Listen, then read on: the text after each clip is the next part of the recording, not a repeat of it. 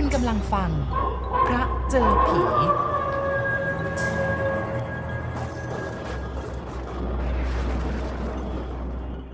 เดี๋ยวนี้ขโมยชุมไม่ว่าพริกกะปิ หอมกระเทียม หรือผ้านุ่งกางเกงในใครจะตากไว้ที่ไหน เป็นต้องมาลักเอาไปเรียบวุฒนี่ก็เรียกกันว่าพวกลักเล็กขโมยน้อย แต่ก็พอเลี้ยงอาตมาไปได้วันหนึ่ง พอให้รอดชีวิตอยู่เพื่อขโมยต่อไป ส่วนอีกจำนวนหนึ่งก็จำพวกงัดแงะ พวกนี้จะใช้วิธีงัดเข้าไปในบ้านของคนร่ำรวย เพื่อขโมยของที่มีค่ามากๆ เช่นจำพวกเพชรพลอย เงินทองต่างๆ แล้วแต่จะค้นได้ จำพวกนี้ต้องมีวิชาความรู้แล้วก็ความชำนาญพอ มิฉะนั้นก็จะถูกจับได้ เพราะว่าการเสี่ยงเข้าไปเดินเล่นอยู่ในบ้านของคนอื่น ในเวลาวิการเช่นนั้น ย่อมจะไม่มีใครให้อภัย ส่วนอีกจำพวกหนึ่งก็จำพวก ซึ่งซึ่งหน้าเริ่มตั้งแต่จี้ ชิงทรัพย์ วิ่งราว ไปจนถึงปล้นเอาต่อหน้าต่อตา แม้แต่กลางเมืองที่มีเจ้าหน้าที่คุ้มกันอยู่อย่างแน่นหนา ก็ยังมีเรื่องปล้นอยู่บ่อยๆ นับตั้งแต่ร้านทองลงไป จนถึงผู้ที่มาเบิกเงินจากธนาคาร ซึ่งมักจะได้ยินข่าวจากหนังสือพิมพ์อยู่ทุกเมื่อเชื่อวัน แต่นั่นเป็นการลักขโมย หรือว่าปล้นทรัพย์ตามธรรมดา ที่ใครๆก็อาจจะเป็นไปได้ว่า หากจิตใจเกิดสับสนขึ้นมา ไม่ว่าเวลาหนึ่งเวลาใดแต่ยังมีการขโมยอีกแบบหนึ่งซึ่งไม่ซ้ำแบบใคร เรียกได้ว่าเป็นการขโมยที่แหวกแนวที่สุด เพราะขโมยคนคนนั้น จะต้องใช้ความกล้าเป็นพิเศษ จึงจะสามารถทำการโจรกรรมสิ่งเหล่านี้ได้ ขโมยแบบนี้เรียกสั้นๆว่า ขโมยผี ขโมยผีไม่ใช่ผี แต่เป็นขโมยที่ไปขโมยของผีหรือของศพคนที่ตายแล้ว ซึ่งเจ้าของศพเอาไปฝากไว้ตามกูดัง หรือเก็บไว้ในที่เก็บศพ ที่เรียกเป็นภาษาจีนว่าห่วงซุย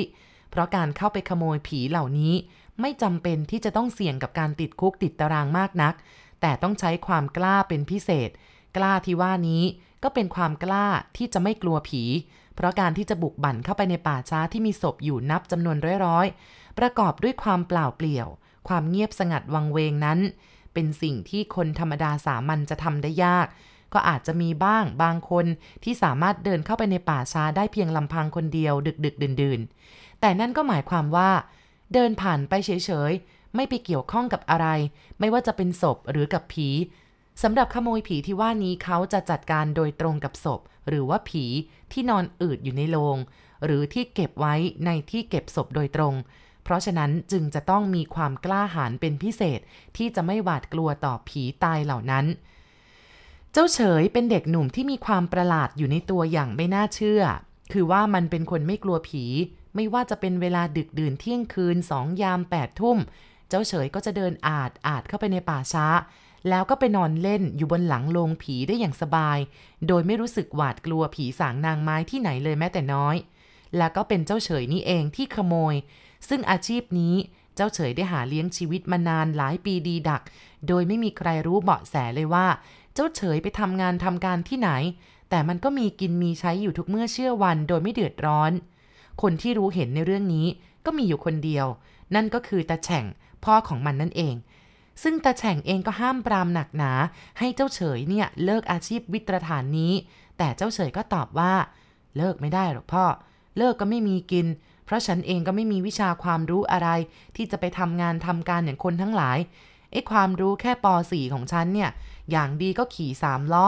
หรือไม่ก็เป็นกุลีขุดท่อทำถนน ซึ่งเป็นงานหนักที่ฉันไม่อยากทำ ทั้งเนื้อทั้งตัวฉันก็มีแต่ความกล้าเท่านั้นเอง ที่พอจะเอามาทำกินอยู่ได้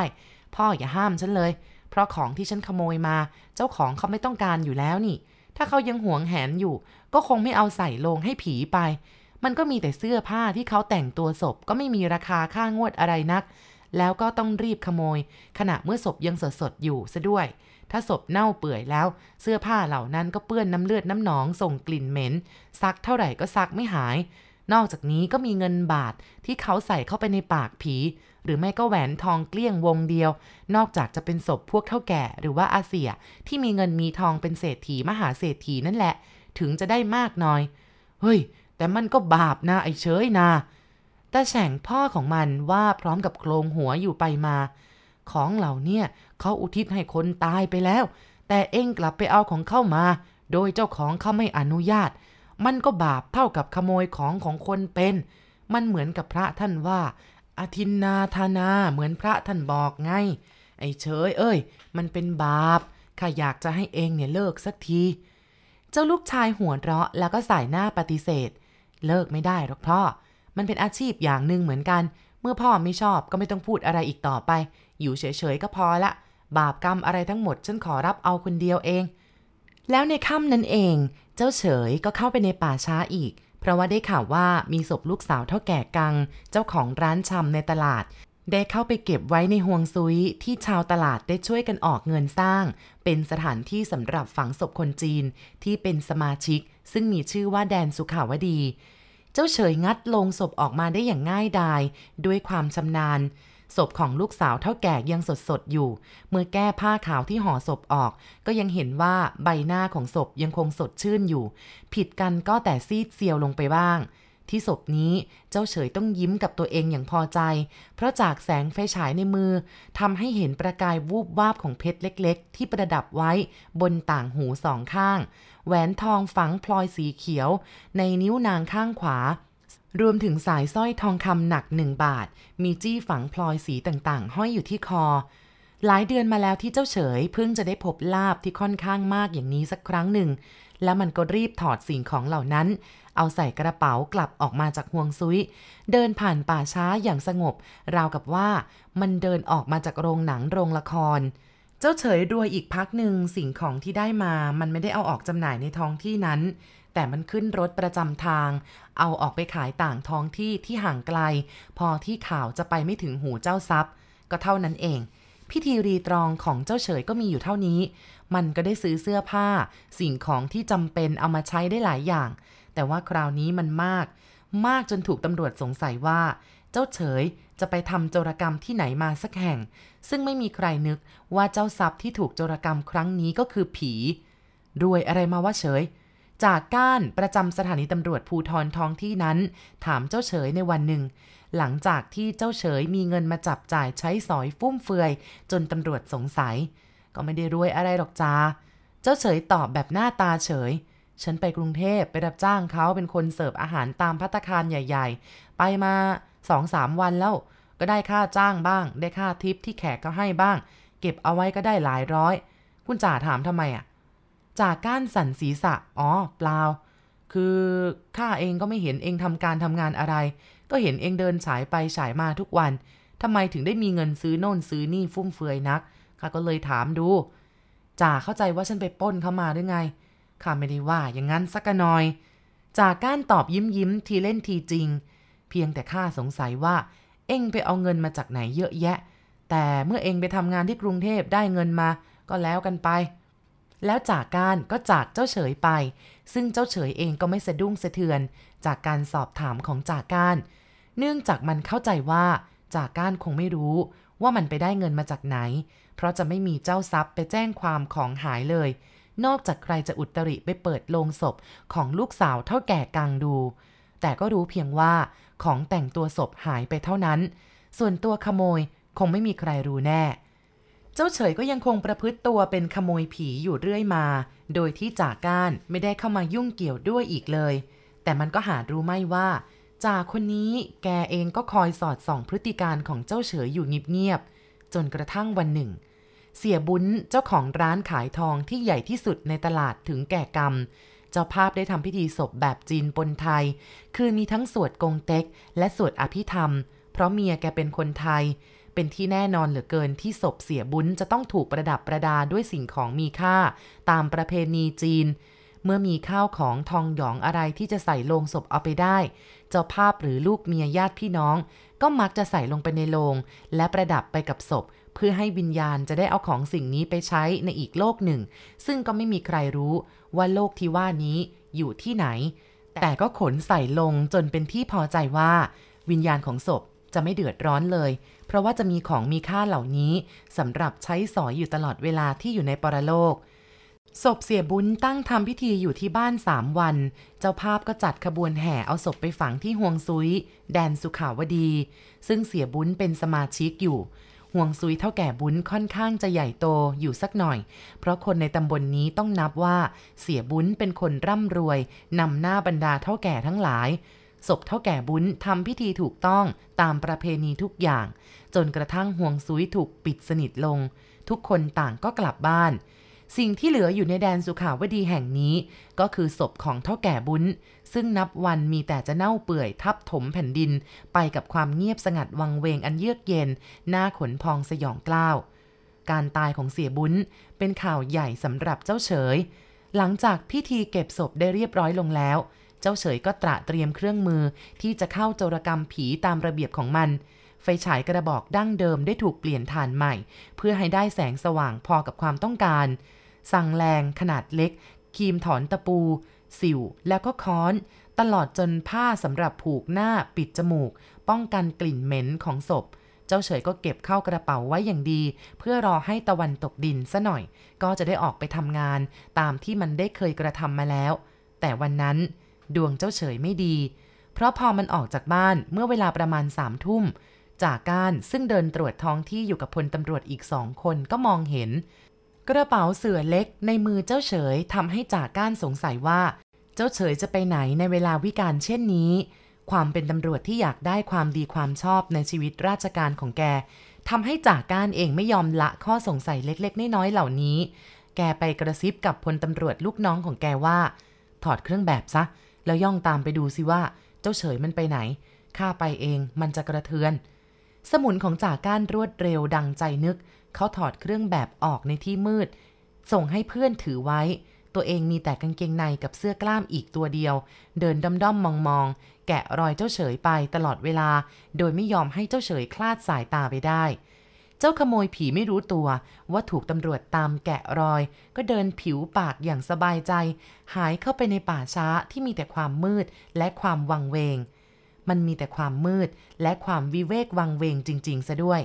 เสียงนกแสกที่บินโฉบลงมา และส่งเสียงร้องบินผ่านหน้า หายเข้าไปทางต้นมะขามใหญ่ ซึ่งยืนทะมึนอยู่ในความมืดสลัวราวกับอสุรกายที่เฝ้ามองการมาของเจ้าหนุ่มนักขโมยผี มันเป็นสภาพที่น่าขนลุกขนพอง และน่าหวาดกลัว ราวกับว่าเดินลงมาในนรกที่เต็มไปด้วยปีศาจคอยหลอกหลอนอยู่ทุกขณะ แต่เจ้าเฉยก็เดินมาได้อย่างสบาย โดยปราศจากความรู้สึกกลัวเกรงแต่อย่างใด จนกระทั่งบรรลุถึงห่วงซุยเท่าแก่บุญซึ่งที่ห่วงซุยก็ยังมีทูปปักอยู่ แต่ดับมอดไปแล้ว งานชิ้นแรกที่มันต้องทำก็คือ หักกุญแจทองเหลืองดอกใหญ่ เพื่อเปิดประตูเข้าไปในห่วงซุย ซึ่งใหญ่โตราวกับห้องห้องหนึ่ง และสามารถเดินได้อย่างสบาย โดยไม่ต้องก้มหัว กุญแจดอกนี้ไม่เป็นอุปสรรคต่อการงัดแงะของเจ้าเฉยผู้ชำนาญ ชั่วแต่มันเอาชังแรงงัดลงไปที่สายยูแล้วก็ออกแรงไม่มากนัก สายยูก็หลุดออกมาอย่างง่ายดาย จากนั้นมันก็เปิดประตูพาตัวเองเข้ามาในห่วงซุย ปิดประตูพรางตาไว้ เป็นการป้องกัน ถ้าหากจะมีใครอุตริเดินเข้ามาอยู่ในป่าเวลานี้ แล้วก็หันไปหาศพเท่าแก่บุญซึ่งมันแน่ใจเหลือเกินว่า ลาบของมันรออยู่ที่นั่น อย่างน้อยก็ไม่ต่ำกว่า4ี่ห้าพันศพเท่าแก่บุญตั้งอยู่บนโต๊ะ หรือแท่นที่หล่อด้วยปูน จากแสงไฟฉายของมัน ก็เห็นว่าเป็นโลงจำปาที่ทำด้วยไม้สักอย่างดี มันวางกระเป๋าเครื่องมือลงบนหลังโลง แล้วก็หยิบชังแรงออกมาอีกครั้งหนึ่ง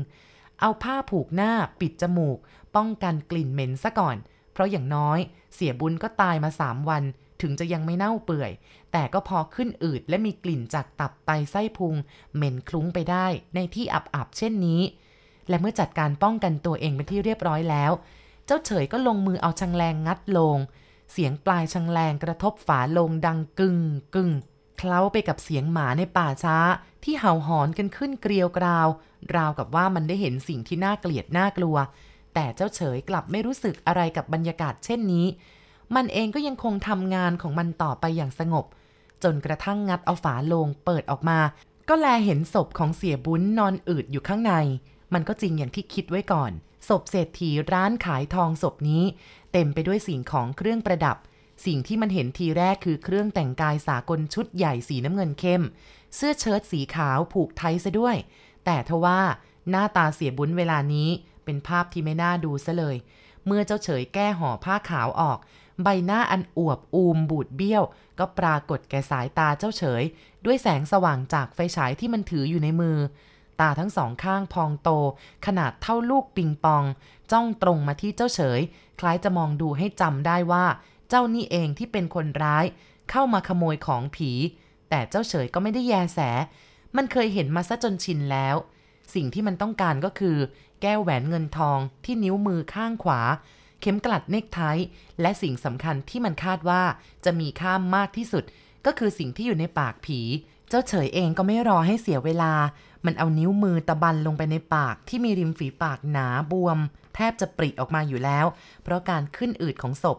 ในปากผีเท่าแก่บุญมีเหรียญทองคำอยู่อีกอันนึง เป็นเหรียญทองเกลี้ยง แต่บอกวันเดือนปีเกิด และเวลาตายของศพคเนว่าเหรียญทองอันนี้หนักอย่างน้อยก็หนึ่งบาท หรืออาจจะมากกว่านั้นกำลังค้นหาด้วยความดีอกดีใจต่อไป เจ้าเฉยก็ได้ยินเสียงฝีเท้าคนหลายคนเหยียบย่ำอยู่บนพื้นดิน คล้ายกับกำลังพากันวิ่งผ่านมาที่ห่วงซุยแห่งนี้ พร้อมกับมีเสียงพูดกันว่า ผมเห็นมันเข้ามาในป่าช้านี่แหละจ่า แต่ก็ไม่รู้ว่ามันไปทางไหนเพราะมันมืดคำว่าจ่า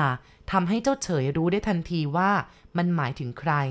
ถ้าหากไม่ใช่จ่าก้านที่เคยสอบสวนทวนพยานเมื่อสองสามวันนี้เอง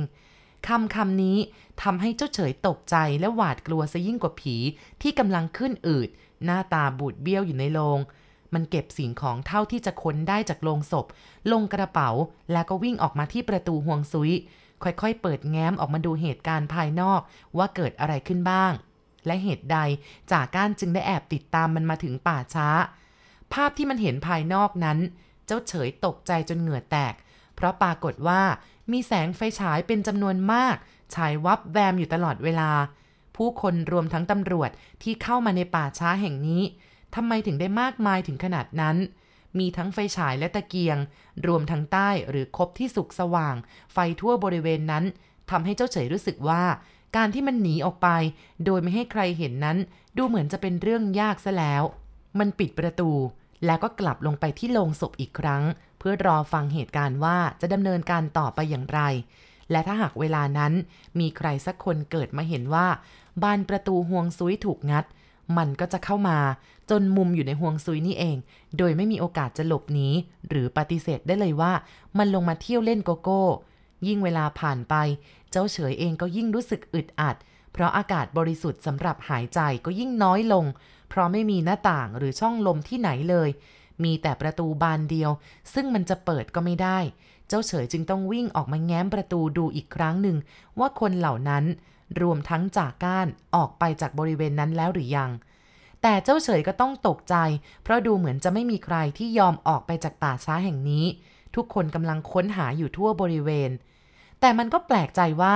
ด้วยเหตุผลกลใด คนเหล่านั้นจึงไม่มาตรวจค้นในห่วงซุยที่มันกำลังซ่อนตัวอยู่ แต่ว่าก็ดูเหมือนจะเดินใกล้เข้ามาแล้ว อาจจะมาค้นตรงที่มันหลบซ่อนอยู่ก็ได้ ซึ่งถ้าเป็นจริงเช่นนั้น มันก็จะถูกจับได้อย่างแน่นอน มันต้องซ่อนอยู่ในนี้แหละ เจ้าเฉยจำได้ว่าเป็นเสียงจากก้าน ต้องค้นให้ได้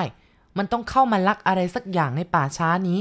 ข้าสงสัยมาหลายวันแล้วว่ามันรวยอะไรขนาดนั้น ถึงได้มีเงินใช้จ่ายอย่างฟุ่มเฟือยจ่าจ่าไม่นึกบ้างหรอครับว่า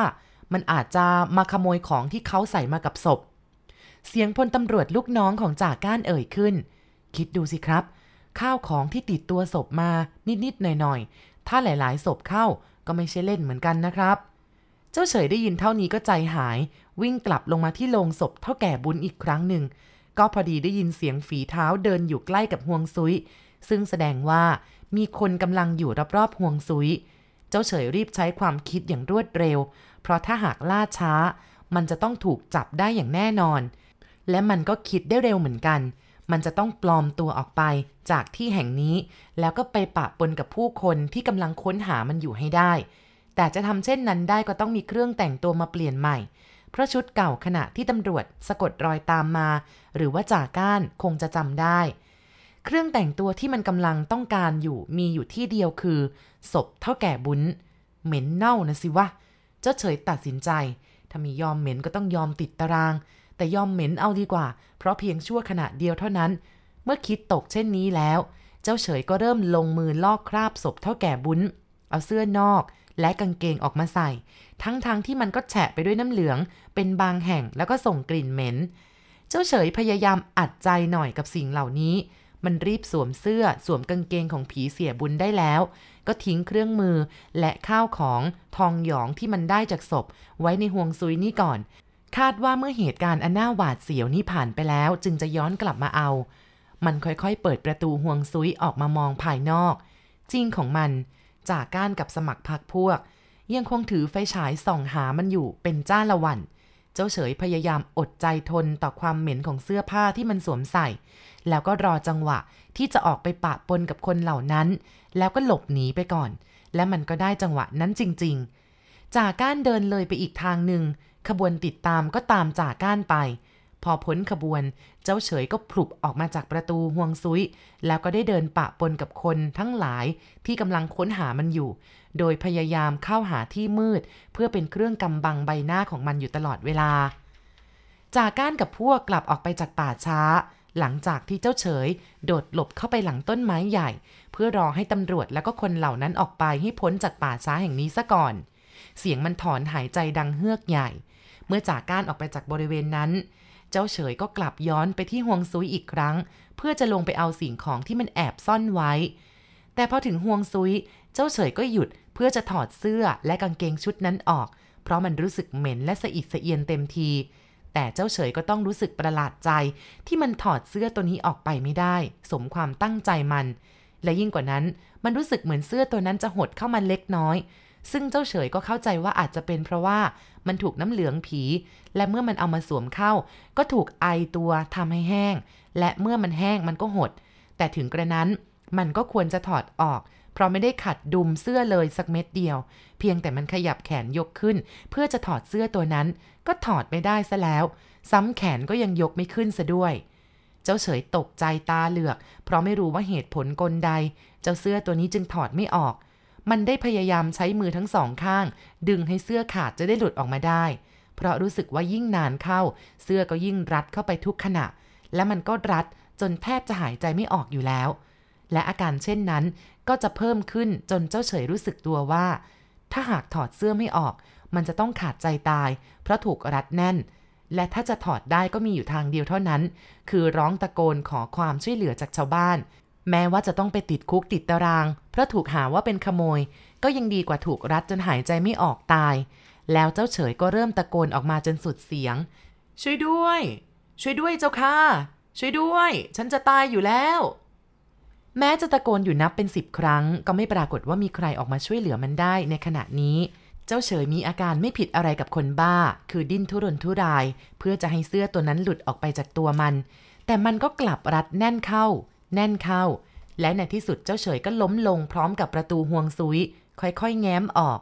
แง้มออก ซึ่งแสดงว่าใครคนหนึ่งที่อยู่ข้างในกำลังจะเปิดออกมา แม้ว่ากำลังอึดอัดเพราะถูกเสื้อประหลาดของศพเท่าแก่บุญจนจะหายใจไม่ออกอยู่แล้ว แต่เสียงหมาที่เห่าหอนกันระงมอยู่รอบป่าช้า